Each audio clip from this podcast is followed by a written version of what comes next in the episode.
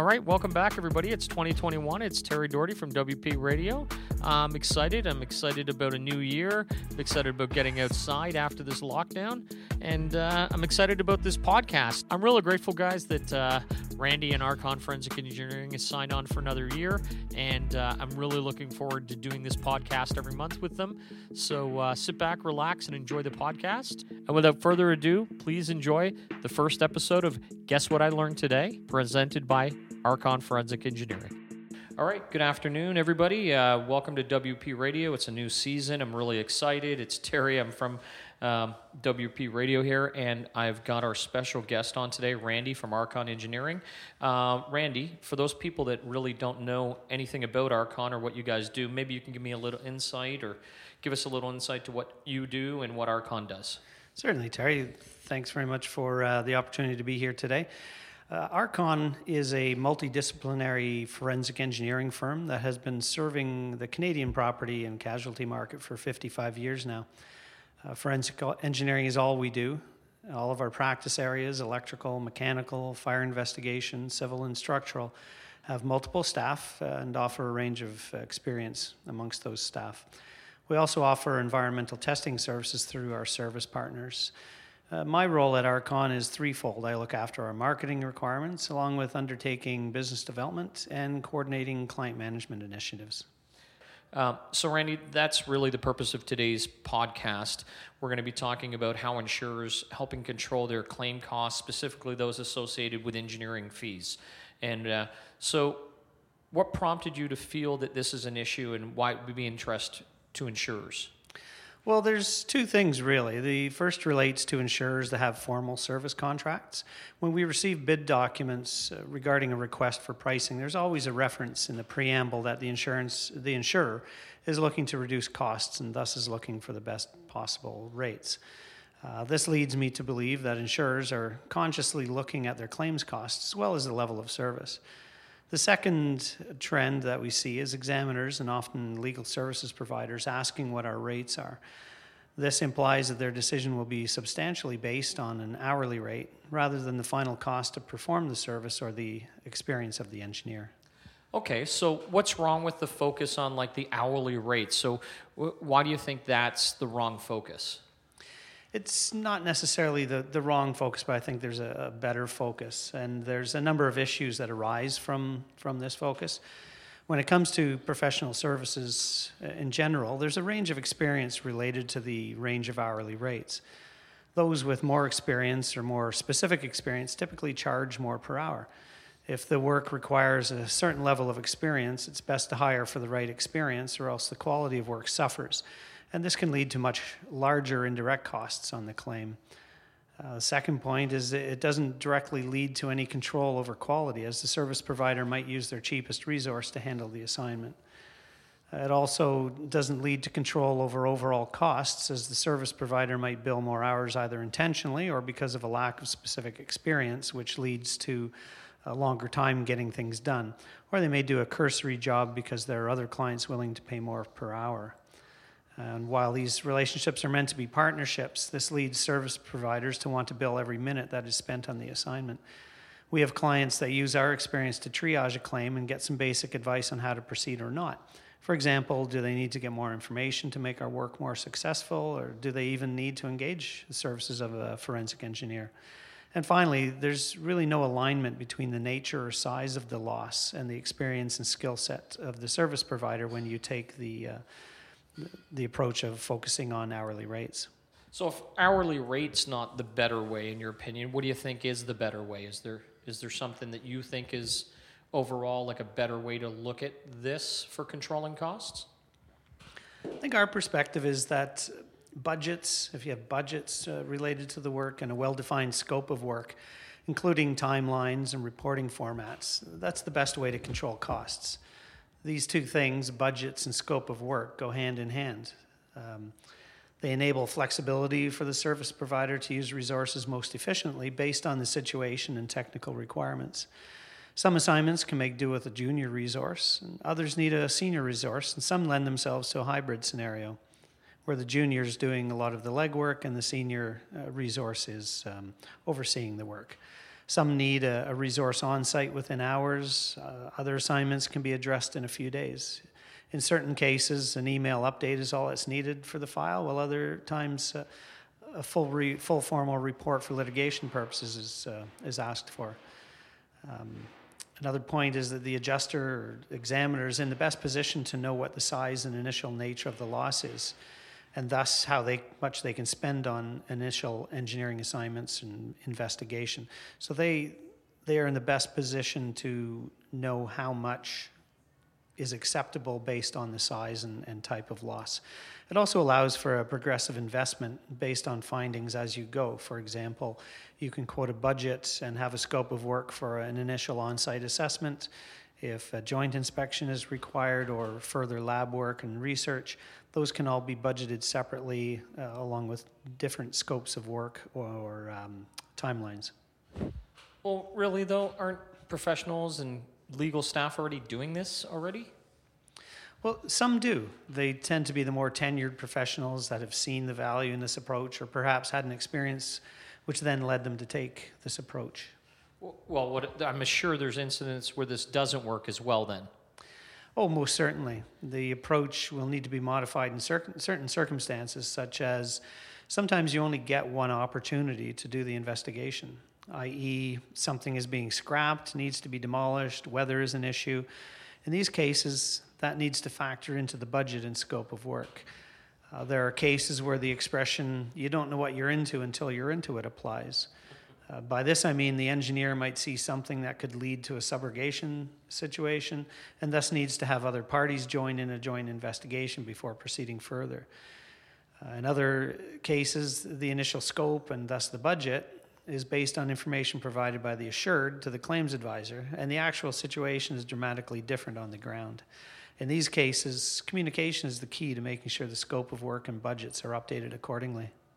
So, what else should claims people or claims adjusters keep in mind when thinking about their scopes and their budgets? Well, if the scope of work is too all encompassing, the, the budget will reflect that. So, if an advisor, claims advisor, asks an engineer to go out to site and tell me what you found, that's pretty broad. The, the, the budget and thus the, uh, the ultimate bill is going to be uh, probably a bit of a surprise. Um, I think claims advisors also need to understand why they're engaging the resource. So, what are they hoping to get out of the investment? In those cases, ask the engineer what the likely outcomes might be. You may decide to take a, a different approach, uh, delay the assessment or the investigation, or um, or not do it at all. Uh, you can ask if there's any other information that the engineer might need to be able to do a better or quicker investigation. If the engineer has to do all the research and contact multiple parties, uh, they're basically getting into work which doesn't require an engineer at that point. That, that's um, you know, adjusting to a certain extent. Uh, and also professional services providers, so lawyers, accountants, and engineers, they all bill by the hour. So this relates to my previous point in, in terms of using them for their skill set, not to manage a claim file, not to be organizing joint inspections. Uh, they're there for a specific purpose, and, and you'll get more utility, more value out of the relationship if you use them specifically for that purpose. Yeah, so, and I guess that's, I mean, you know, we should probably talk about when bills come in and or the costs are going to be unexpectedly higher than you originally thought. So what what are the causes for that? I, I think you've touched on it a little bit, but maybe you can talk about a bit that a little bit more. So, for example, uh, our civil and structural engineers will go out to a site. Uh, the scope of work is not very specific. Just go on out and uh, you know take measurements and uh, g- give me an email or, or, a call when you get back. Uh, we come back and ultimately there's some structural damage which requires repair. So we need to go back out, do some more investigation, assessment, maybe some more measurements. We come back again, at which point we start doing uh, the drawings for the repair, and then find out that uh, they only want drawings for scope, and so they're just going to be paying the, the client out. They don't actually need the repair. So in all these cases, the, the engineers are going on what they think uh, needs to be done. Um, but they shouldn't really be going on what they think needs to be done. It's best to direct that resource. Um, l- related to that is uh, requesting reconstruction drawings for permit purposes when all that is required are drawings for scoping the cost. And the reverse is also true. You don't want to have uh, a draftsperson doing things uh, beyond what is required for the job. Uh, also, in structural reconstruction scenarios, if a final inspection is required or if the builder needs support through the, throughout the reconstruction project, uh, those will be added costs. The, the actual um, work of advising if the, the reconstruction people find something different on site and need some changes to the drawings, those often happen and those are an additional cost. Uh, joint inspections involving multiple parties where the engineer is coordinating the inspection. So if they're trying to get uh, in touch with a number of other different lawyers and engineers for a, a joint laboratory um, destructive testing of something, the hourly the the hours on the file certainly uh, can increase pretty fast. Um, if a site is not safe due to environmental or structural dangers, and we have to go back again. Um, advisors asking for a full report where an email summary of findings would suffice. And then there's always add-ons to the scope of work without a revised budget. So the engineer will come back with their initial assessment. The advisor or the lawyer will ask for further work. Um, that's not necessarily confirmed by email. It's not uh, reflected in a revised budget, and so when the final bill comes, it looks like it's excessive compared to the original budget, but the, the work was necessary and was, uh, was asked for. So then you have to get into digging out the emails and, and establishing that uh, indeed there was a, a, a chain of communication there to, to validate the work. Yeah, and I'd agree with you, Randy, because I know that I've heard, you know, um, somebody saying, hey, listen, this budget's completely out of whack. And then I'll be talking to them, just kind of trying to understand, like, why is it so high? Like, what went wrong? And just because, you know, I, I'm doing some mentoring or helping an adjuster or something with regards to that stuff. And I say, well, what was the scope of work you gave them? And you look at it and you're like, it's so vague. You're like, oh, okay, so they're actually examining the file on your behalf now.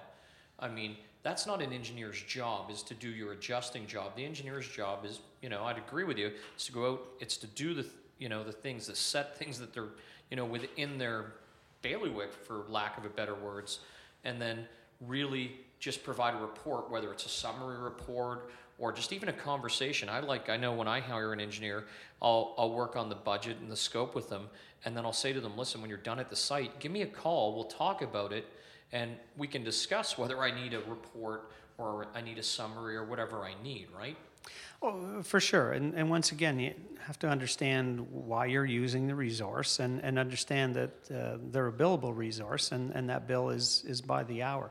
So, one of the things when, when an assignment comes in and I'm speaking to the claims person directly, I'll ask a, a few questions, such as what exactly do you want the engineer to do?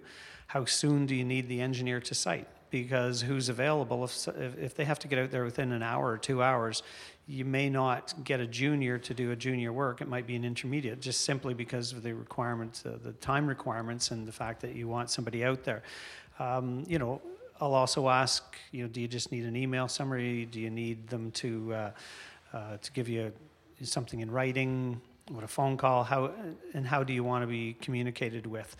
And then finally, um, I'll ask them if they have a budget. What is their budget? Because we want to understand right up front.